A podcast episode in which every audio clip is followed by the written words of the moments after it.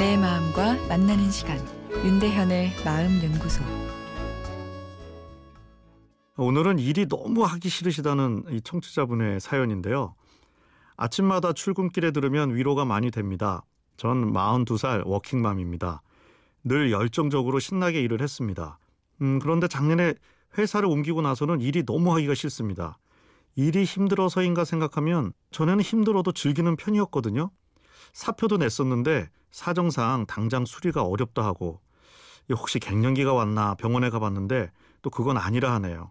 검사에서 고지혈증 결과가 나와 운동을 해야 하는데 바빠서 또 운동도 못하고 있습니다.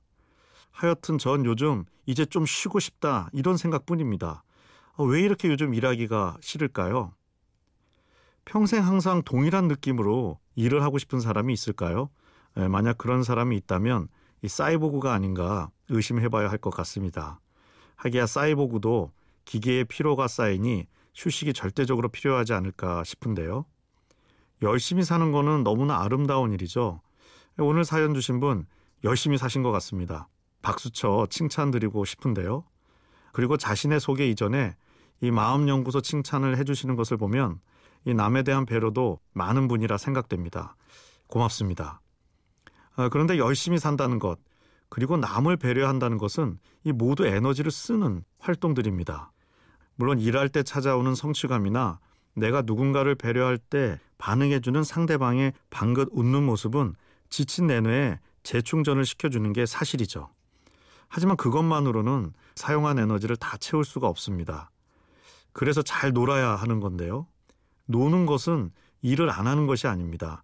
일이라는 활동만큼이나 논다는 것도 지친 뇌의 에너지를 다시 충전시켜주는 하나의 활동입니다. 일도 경험이 쌓이면서 더 숙련되고 쉽게 할 수 있는 것처럼 노는 것도 경험과 훈련이 필요한데요. 시간을 투자해야 노는 것도 잘할 수 있습니다. 녹슨 충전 시스템을 다시 돌리는 데는 노력이 필요한 거죠. 고지혈증이 왔다는 것, 잘 놀지 않았다는 증거가 몸에 나타난 거죠. 운동을 숙제가 아닌 놀이라 생각하셔야 됩니다. 건강하기 위해 운동을 하는 것이 아니라 내 몸의 움직임을 느끼고 자연을 느끼는 놀이의 활동으로서 운동을 즐겨야 하는 거죠. 회사를 그만두는 것보다는 놀이 활동을 늘리실 것을 권해드리고 싶네요.